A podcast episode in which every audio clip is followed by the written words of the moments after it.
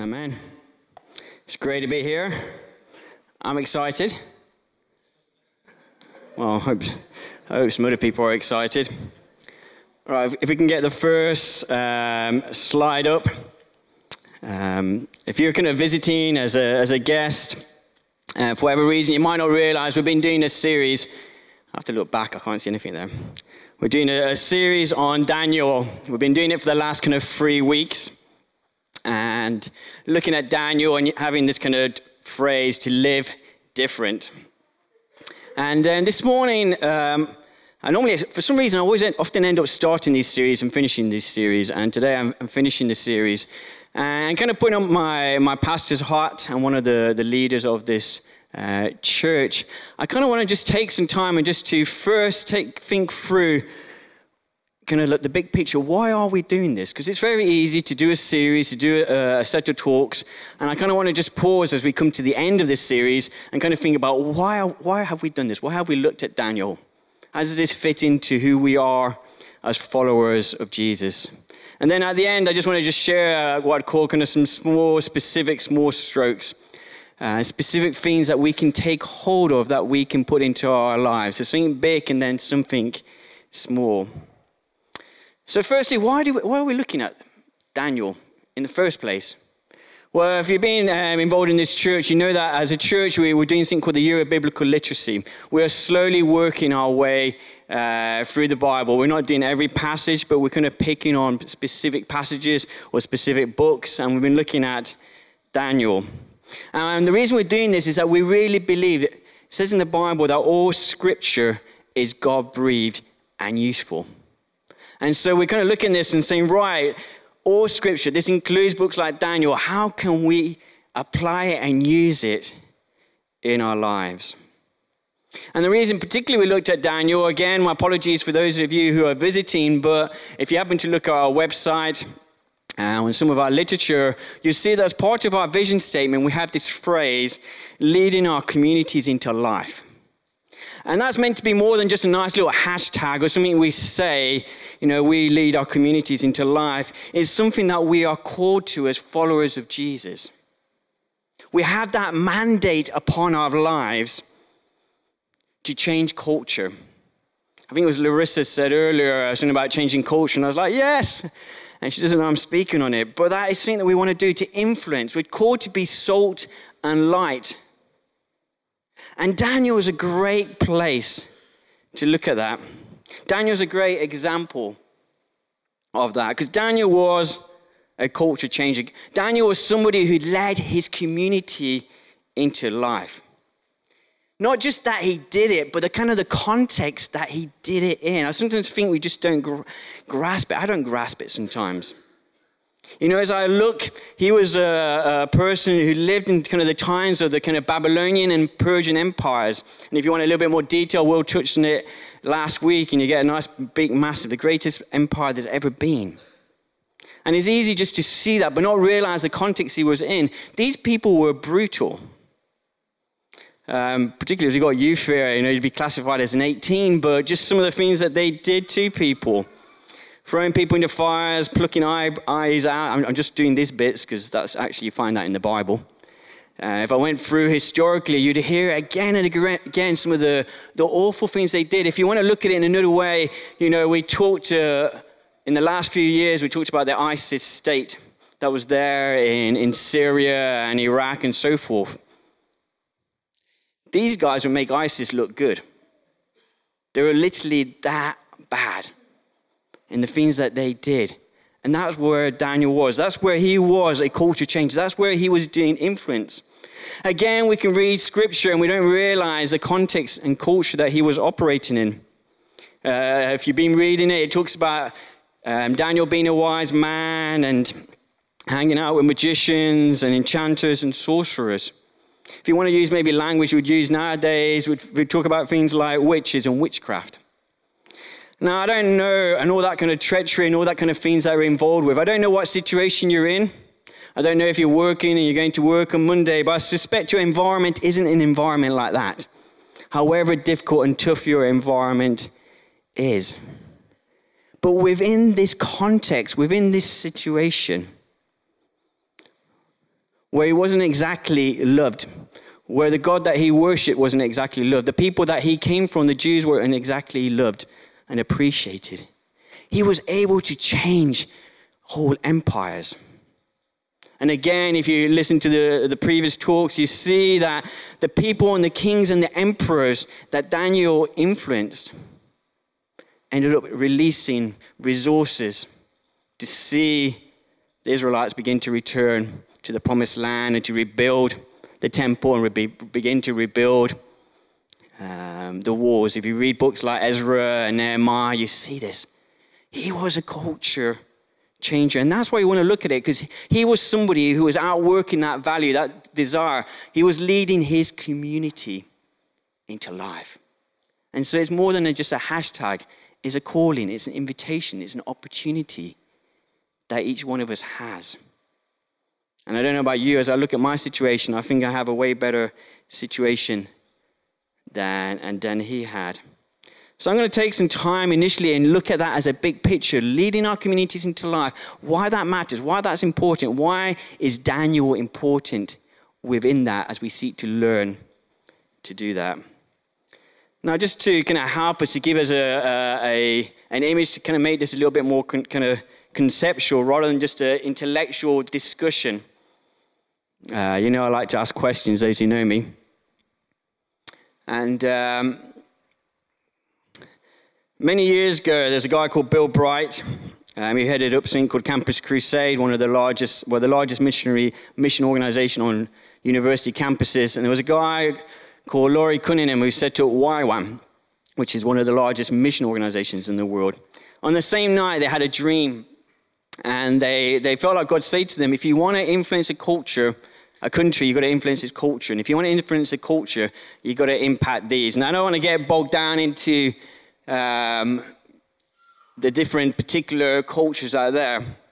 But my questions at the bottom, I think, are relevant. As we kind of work through what I'm sharing this morning, as we're talking about influencing cultures, as we talk about influencing our communities, I don't want it just to be in our heads. What is it for us?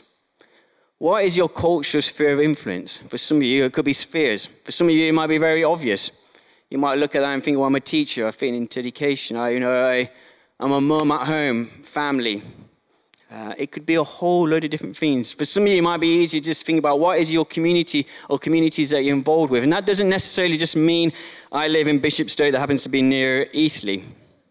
It could be, you know, you're involved in a, another type of community. If you're involved in any type of club, if you have any particular type of, of passion. Currently, um, I'm kind of injured, and not been going, but one of my communities was beginning to be the Eastleigh Park Run. Yeah, that can be a community. There's a whole load of people there, like well over 200 people. You know, so uh, fill in the, the gap for you. But have that question. You need to know what it is. Because if you don't know what your sphere or your community is, then particularly as I go into the details later, you won't know what to bring change into. Does that make sense? So that's our environment, but we want to begin to change it. Why is that important? Why is the book of Daniel important? And I'm going to share a few thoughts initially. They're going to hopefully you'll be able to grasp them as I think about it. And it's taken me a little while to think about it. You might want to listen to this talk again. But I'm indebted to uh, an Australian speaker, a guy called Jon Tyson, who just gave me some of these thoughts. And, um, and he was just speaking about why changing our communities and our cultures is so important. And the reason is because that's the calling that God has given on our lives. You know, there's two commissions. Often people in churches talk about the Great Commission, which you find at the end of Matthew 28, just to go into all the world and to tell people about Jesus. And by telling about people about Jesus, they would encounter Jesus and their lives would be changed by the power who Jesus was and what he did on the cross. Because of what happened when we read right at the beginning. If you remember, we touched on this right back in Genesis in January because of sin. But you know, before Genesis chapter 3, before there was the four, there were two chapters before that. And there was a, a commissioning before that. Adam and Eve were commissioned to kind of influence, to go forth, to multiply, to bless, to name, to influence all that was in the Garden of Eden. And people don't often talk about that commission, that commission to change the world. Certainly, as a child, that wasn't what I was taught. You see, every aspect of culture bears the wounds of our rebellion. You just got to be, read the news, watch the BBC, talk to people at the school gate, as you wait for your bus, any environment, and you see the brokenness in people's lives. You read about the terror, you hear about the pollution, you hear about modern day slavery, you hear about corruption, you hear about people making lots of money off the back of people, you see brokenness in families. Yeah, you see killings, you see anxiety, you see fears. I can, I can go on, but I don't want to make us depressed. But we see that. In some ways, that's the, the bad news. However, we are called to redeem that. This verse you see up behind us, Colossians 1:19, for God was pleased to have all the fullness dwell in him. And through him, oh, I now go loud, I got the mic better an angle. And through him to reconcile to himself all things. Not just us, all things. Whether things on earth or in heaven, by making peace through his blood shed on the cross. We are called to redeem culture. That's a calling upon our lives. If we call ourselves followers of Jesus, we are called to redeem culture. I've discovered over the last few years that the good news is better than what I was taught as a child. The good news is probably better than most courses that we run about following Jesus. The good news is better than most tracks that there are there. Because for me, the good news was just about Jesus dying. And this is, and I'm not saying this is not important, but there's more. It's even better. It's like we've got the icing on the cake, if you like that illustration.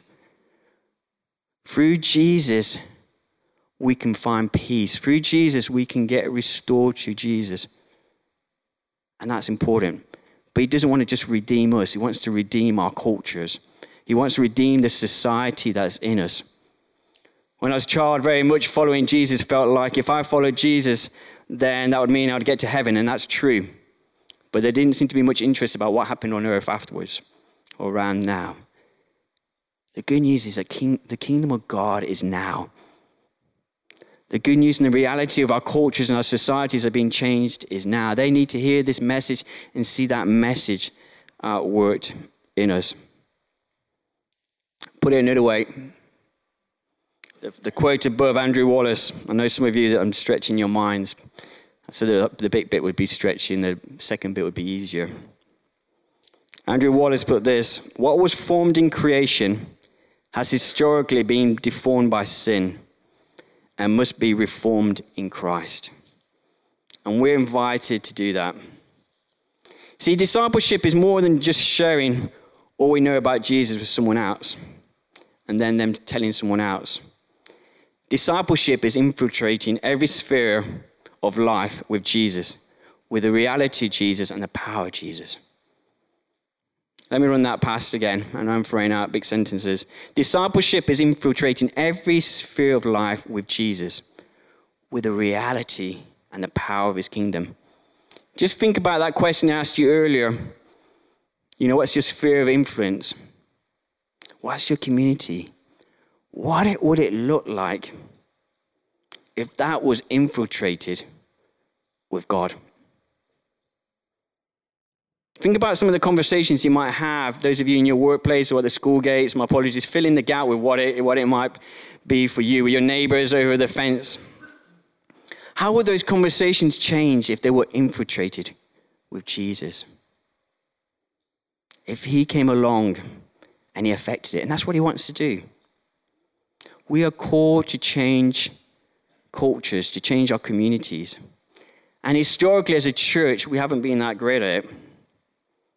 We've done a few of these certain things as a church. Historically, we're either kind of condemned condemn culture and say, let's get into a boat and get away from it.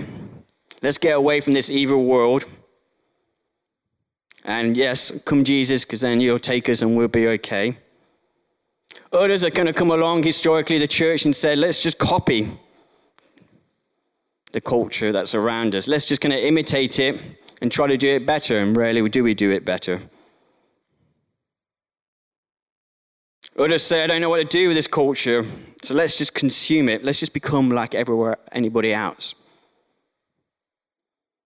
Or sometimes we just follow it. We are influenced it. I was out on the streets yesterday, healing on the streets, and there was a group, I think it's called like Extinction, I can't remember it is, the ones that are protesting against climate change. Extinction Rebellion, thank you. And I, and I looked at that and I thought they're trying to change culture.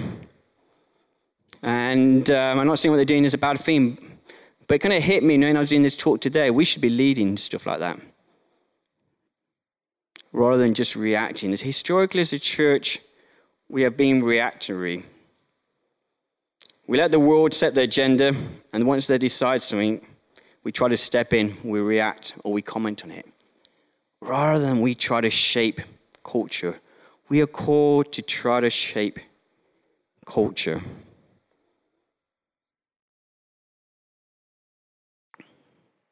Now, we don't do this with self righteousness. We don't do this triumphantness. We don't do this with an, an arrogance.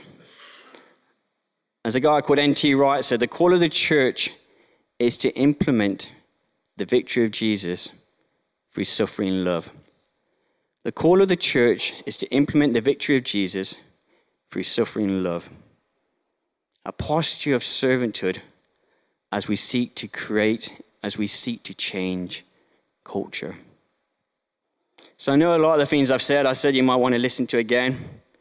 It's taken me a while. Some of you, if you grasped it straight away, fantastic. It took me a little while. But bottom line is, we're interested in this book, Daniel, because he was somebody who led his community into life. I never want us to be a church that just has a nice tagline. I want to be a church that lives this. And even if you're not from this church and you call yourself a follower of Jesus, then we have that call that whatever sphere of influence we are in, whatever community we are in, we are called to change it, to influence it. What does that look like? Let me just give an example. I'm going to give a few examples just to kind of give us some handles on it. This one's going back a little while, and this is actually going back to the Second World War. And um, some prisoners of war that were uh, in the Japanese uh, camps. I remember hearing this story ages ago, so I just looked it up. A number of the POWs, hundreds of POWs that were there, that had been taken by the Japanese, were given the task of building the kind of Burma Siam Railway. They were trying to build it as a way of pot- potentially taking on the British and the Commonwealth in India. It was a horrific um, sorry, hopefully I get through this story. It was a horrific um, and barbaric situation. On average, about 393 people were killed for every mile of track laid. The prisoners um, were not treated according to the Geneva um, Convention like the, the Germans generally did. And so they were oppressed in inhumane conditions and in inhumane uh, situations in the, the jungles and many, as I just said, died there. It was a horrific uh, situation. And because of that kind of environment, as these men were kind of like pressurized, they kind of adopted an extreme survival mentality. And so, as starvation and exhaustion and disease took an ever growing toll, the atmosphere in which they lived was kind of poisoned. This is just commenting by somebody there by selfishness, hatred, and fear. Everybody lived by the rule of the jungle, survival of the fittest, looking out for themselves. Nobody particularly cared for anybody else.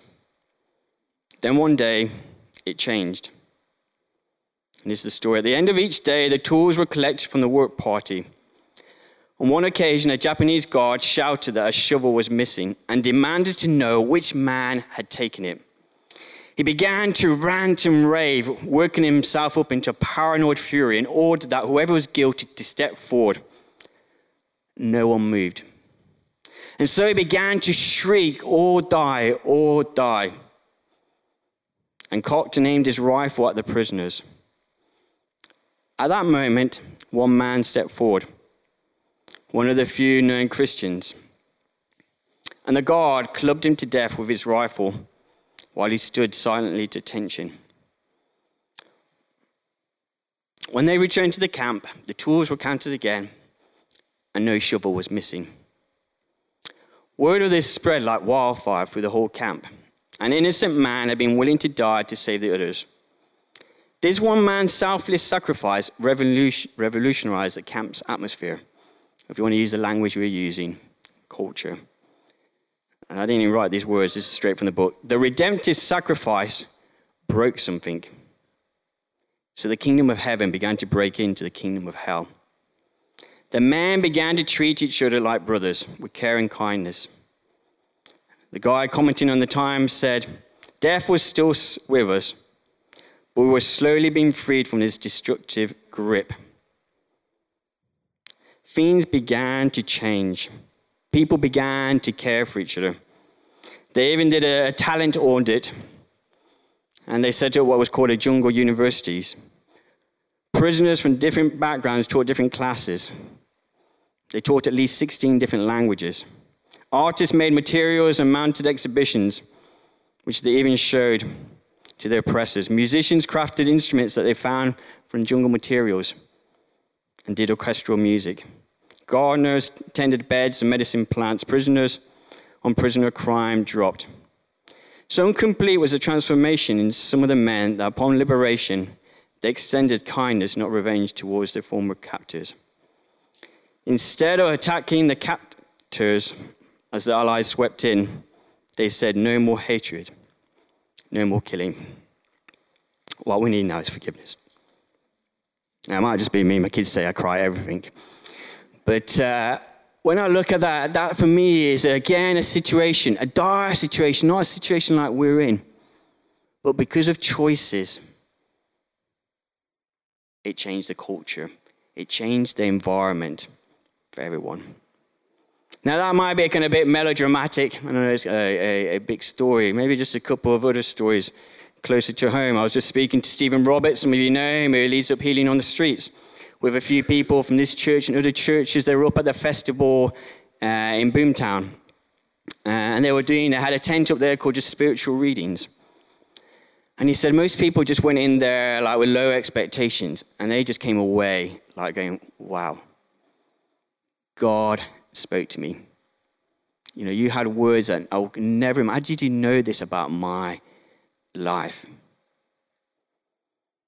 You know, the festive culture, but people chose to take holiday time to go there and to influence and change it. An example from me, I was trying to figure out, I got a few examples. I was just in a mosque recently in Southampton doing a, a Bible study yeah, one does Bible studies in mosques. And uh, we are doing on the life of, of, Joseph and that God speaks through dreams. And, uh, and they said to me at the end, um, Do Christians believe that God interprets dreams? I went, Yeah. I said, By the way, I happen to, um, that's one of my specialities. it kind of wasn't, but I just thought, hey. and. Uh, sees an opportunity. And, uh, and so suddenly I had a queue of people at this mosque, uh, give me dream after dream, and, uh, and I'd often just stop and they'd go, what are you doing? I said, well, you know, three or four months ago, I showed in this mosque that um, prayers to do with not just talking, but listening to God. I need God to help me interpret this dream. And then at the end of it, the, the mosque leader, so they just spoke in the church, it was a Friday, the main kind of gathering. He was just talking about some of the issues in culture that, uh, that are worrying Muslims, and he asked what the Christians think about it. And so there's two or three of us there, and we started to respond. And it was starting to get late. It was about 10.30, and didn't want my wife to get worried. And, um, and so I said, we've been talking about this for like 20 minutes. Let's pray. And, uh, and the reason I share it was really weird is, you know, when you sometimes say something and you feel like it's not you saying it? By that moment, I realized this is a mosque. This is not officially my kind of ground. It's not like here in church. But suddenly I was in charge of that mosque. Because I just told everybody there, Christians and mainly Muslims, I just said, right, let's stand up. We're going to pray now. And we're going to pray that God will come and he will break through in our government and these issues. Even for a glimpse, heaven came down and broke through there. That is for all of us. whatever that situation. This is a call of the church that wherever there is darkness, the kingdom of light breaks in. We have the possibility. That's one of my desires today is to remind myself, as much as anybody else, that we can change things, that we have a calling.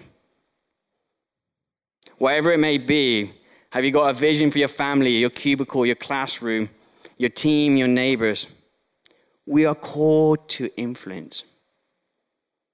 This life is not a dress rehearsal. This life matters.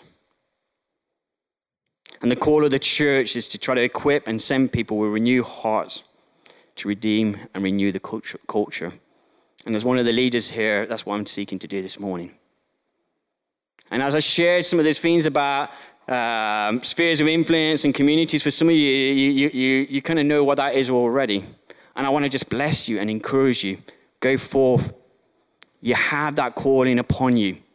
You have all that you need to be able to do it and change it. You have Christ in you, the hope of glory. The hope and the joy that you carry because you follow Jesus can influence any darkness and bring transformation.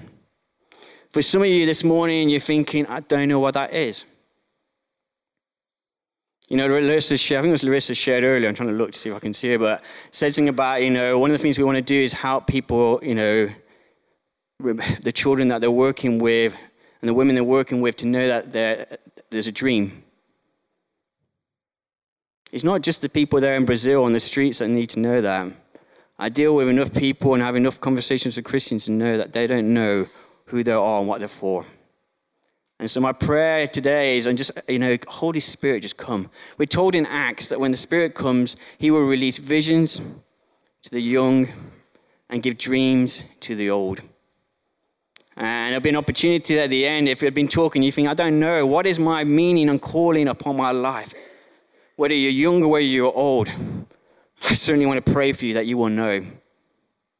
You know, those who know me know that I'm just wired towards Muslims. I mean, I just follow a, a Muslim wherever they are, wherever I find them. And uh, sometimes it embarrasses my family, but at least I know what I'm for. And it breaks my heart. It's one of my desires for my children is to know do you know what you're for? Do you know why you are here on this earth? What's your purpose and meaning in life? And we need to know that. And as a church, our responsibility is to help you do that, and then secondly, encourage you, resource you to go and do that. So that's the kind of the big picture, and that's what Daniel did. He was great at doing that. And the great thing about Daniel was, in sense, the culture changed. As you read the story, he did it when he was young and he did it when he was old. So again, why we love it. When he was young, he led his community into life. When he was old, he led his community into life. So hopefully that covers everybody here. But one thing I particularly want to do, uh, I did ask a few of the, the youth, so they spoke on behalf of the rest of the youth, is um, I'm just particularly aware as I was preparing this, and I think about the culture I was in and I'm seeking to change, that in some ways it's really difficult, the situations that they're in at this point in time. So I wanted just to take a pause, and if it's all right with the youth, I'd just like us to take a minute. If there's any young person near you, I see some of them have run off. See my boys run off. Where's he gone? And um, just to pray for them. And so just literally half a minute, just turn. If there's somebody near you, if there's nobody near you, just pray on behalf of whatever young person you know that they will be an influencer in their community, in their schools, the kind of the, the, the rules of the game have changed. And more than ever, that we need to see the reality of, of God. I don't see that in a depressing way because when, the, when it's the darkness, the light shines the brightest. So I'm not praying from a place of desperation, but from a place of this is a massive, great opportunity I want to bless our youth in. Okay? So just turn to any youth you know and just um, pray for them, lay hands on them, bless them. Um, Short prayers because it won't be long. So I say yes. And Lord, I just pray that you'll remind the youth, Lord, of who they are. That with one, Lord, you say in your Bible that when there's one of us that is greater than 10,000 coming against us, that he who is with us is greater than he who is in our school, in our college. in our university. And so, God, I just bless these youths to have a confidence and an expectation that you can use them and that you can move through them. Amen. So, as a big picture, Daniel is somebody that we can learn who changed culture. Let's just do some very quick uh, specifics. This kind of comes into the passage that um, I was asked to look at, which I'm looking at. Uh, in Daniel chapter 9, entitled Daniel's Prayer, and it says, In the first year of Darius, son of Xerxes, and Mede by his descendant, who was made ruler over the Babylonian kingdom. In the first year of his reign, I, Daniel, understood from the scriptures, according to the word of the Lord, given to Jeremiah the prophet, that the desolation of Jerusalem will last 70 years. So I turned to the Lord God and pleaded with him in prayer and petition, in fasting and in sackcloth and ashes. I prayed to the Lord my God and confessed, O Lord, the great and awesome God who keeps his covenant of love with all who love him and obey his commands. We have sinned and done wrong. We have been wicked and rebelled. We have turned away from your commands and laws. We have not listened to your servants, the prophets, who spoke in your name to our kings, our princes, and our fathers, and to all the people of the land. Jumping to verse 17 as he finishes off this prayer. Now, our God, hear the prayers and petitions of your servants. For your sake, O Lord, look with favor on your desolate sanctuary. Give ear, O God, and hear. Open your eyes and see the desolation of the city that bears your name. We do not make requests of you because we are righteous, but because of your great mercy. O Lord, listen. O Lord, forgive. O Lord, hear and act. For your sake, O my God, do not delay, because your city and your people bear your name. When I was speaking, this is Daniel saying this, and praying, confessing my sin and the sins of my people Israel, and making my request to the Lord my God for his holy city. When I was still in prayer, Gabriel, the man I had seen in the earlier vision, came to me in swift flight about the time of the evening sacrifice. He instructed me and said to me, Daniel, I have now come to give you insight and understanding. As soon as you began to pray, an answer was given. And so I've talked about this big thing about changing culture, leading our communities into life. And I just want to finish with a few points about what that can look like, something that we can kind of grasp from this passage.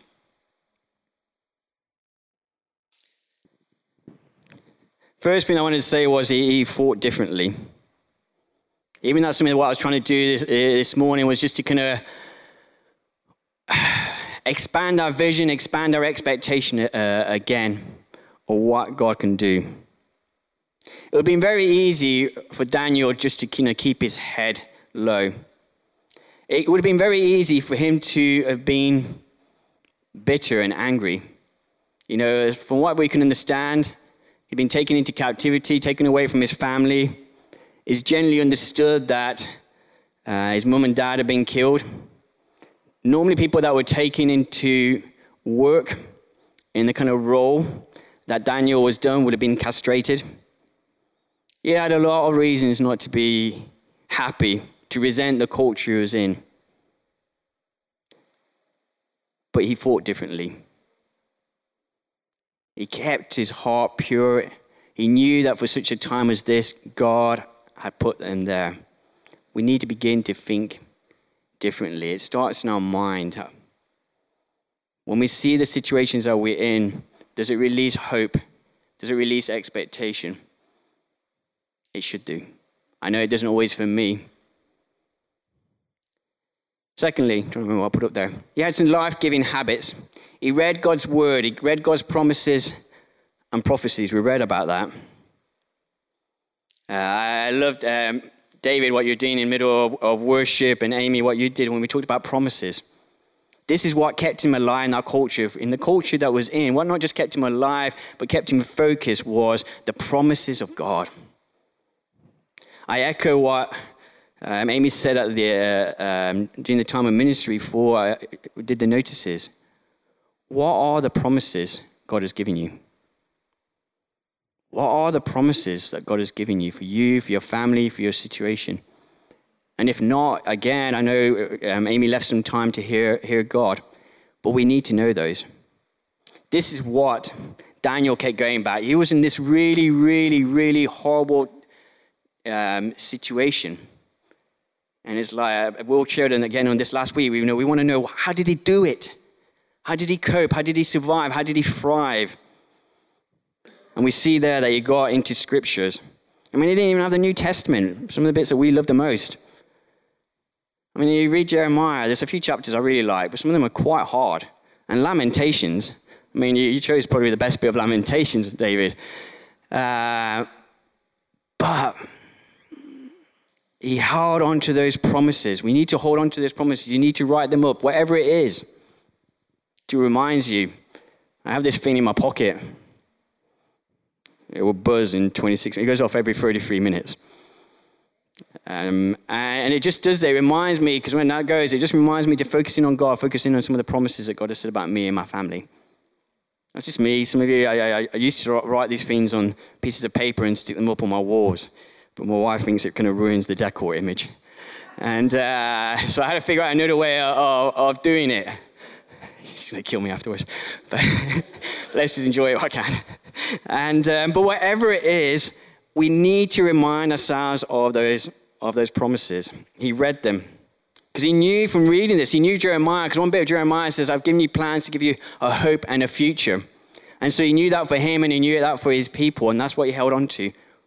What are you holding on to? What am I holding on to? If we're going to be culture changers, we need to have those things. He turned.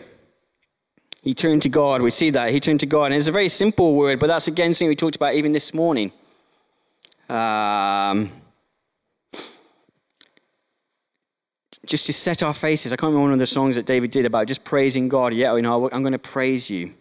We have a, a choice. This links into his attitude. In a very tough situation, we've got to start the day by turning to God. It's very easy to turn to the things. It's maybe not the best example. Some of those who are on my mailing list know that um, it's not too bad at the moment, but um, I'm being checked out medically. I just got a continual pain in my my kind of hip and, uh, and I realized that often when I woke up over the last few months, my first thought was, how much does it hurt? Because normally I feel it in the morning. It's the worst in the morning. And, uh, you know, then I kind of stretch and see how much I could do. And, and then I get into these exercises, which are, which are good. But I realized that my first inclination and turning wasn't towards God. And I remember hearing about something that somebody did. It's a great story, and I'm going to have time to share it with you. But somebody um, uh, stories about people that have survived 20, 30 years in kind of Russian gulags. They got interviewed, the Christians, and some of the things they learned from them. And one of the common themes was this idea of turning. That whatever condition they were in, they had to learn to begin to turn their thoughts and their attentions to God. And one of the common ways they used to do that was just to kind of turn towards the east as the sun rose and just praise God. And so for me, that's what I've begun to do. And I'm not saying this is what you, you need to do, but we need to begin to learn to turn and press into God, whatever that means and looks like for you. So in the morning, Katie will know, I kind of, um, I know the grace is like a compass, but I kind of roughly turn towards the east. And I just begin to praise God. I just begin to focus on who He is and what His nature is. I put there, He prayed regularly. When you begin to pray regularly, irregular things begin to happen. I like to say that was mine, but I nicked it. But, uh, and, uh, but it just hit me. Yes, I need to begin. He prayed regularly. Again, we'll t- on this last week. You know, he prayed regularly three times a day. I know in some ways prayer is not as popular. It's, it's kind of looked as not talked about as much as it used to be in, in, in churches. But if we want to see our cultures change individually, we need to begin to turn to God and begin to pray and to pray regularly. And when, when we begin to do that, irregular things begin to happen. And irregular things begin to happen on a more regular basis. That's what we want, isn't it? So we need to begin to turn. I'm going to jump one slide and just come to the end. I'll on that slide. So, in the communities where we are, we want to see breakthrough. I know I make long questions, I try to cover everything. But, bottom line is if we want to see our cultures change, that we talked about before, what do we need to begin to pray?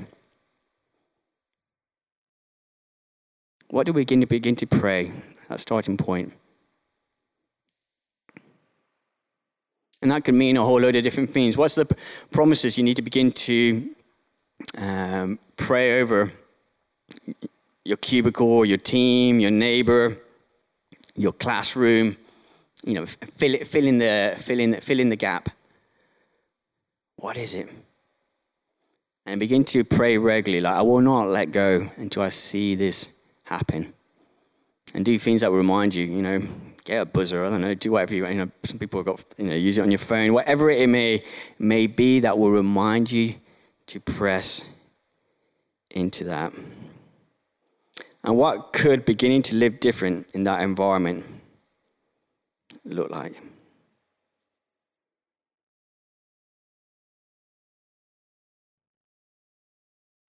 Begin to dream differently and ask God what that begins to look like. So as I come into land, it's probably a warning for Amy. And um, there's a few things I feel like God wants to do. God is here. I said already that I believe that God wants to kind of reignite dreams. If some of you, when I talked about what's your community, when I talked about what's your sphere of influence, you knew pretty much straight away For some of you, God wants to just release a dream and a, and a vision of what that is. And if you haven't got one, coming here is a great place. This is part kind of like turning aside, and we'd love to pray for you that God will reveal you. For others of us, I had this phrase that was going through my mind, and that's just courage. Um, the passages that we looked over the last few weeks are some of the most famous passages uh, in Daniel. But actually, nobody got asked to look at what's probably the most well known verse in Daniel, which is Daniel 11, verse 32 the people that know their God shall be strong and do great exploits. The people, that's one reason why I did great exploits. He knew whose God was. But the phrase that stuck out to me, the people that know their God shall be strong. And I believe that we need some courage. And maybe it's just me. I think people always think that I got no fear. Oh, I fear a lot.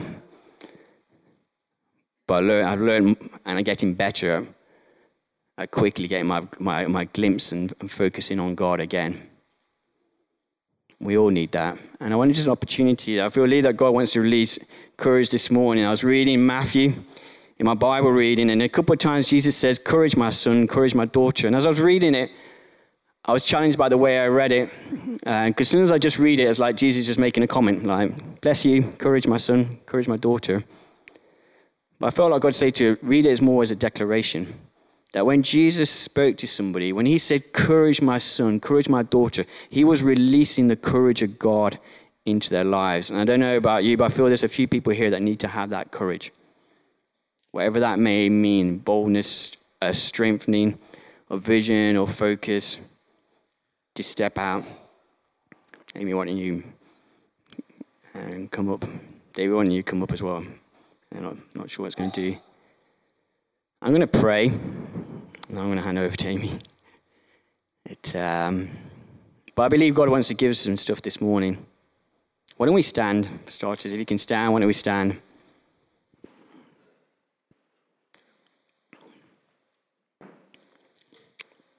I'm going to just ask the Holy Spirit to come. See, the Holy Spirit is the answer to both those things. When the Spirit of God came, He gave visions, He gave dreams. When the Spirit of God came, we're told that these people that were fearful suddenly had courage and they had boldness. And if any of those apply to you, I just you know just put your hands out. So Holy Spirit, we just say, come.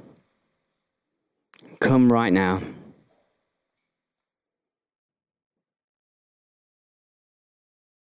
Just begin to release, rekindle, God, where dreams and visions are grown small or disappeared, rekindle them, God. Lord, let them begin to see their communities, their spheres of influence as you see them. As opportunities, as places that you want to bless and impact. Begin just to release courage, Lord, just an outrageous boldness and courage and hope and expectation, God, right now. Come, come, Holy Spirit.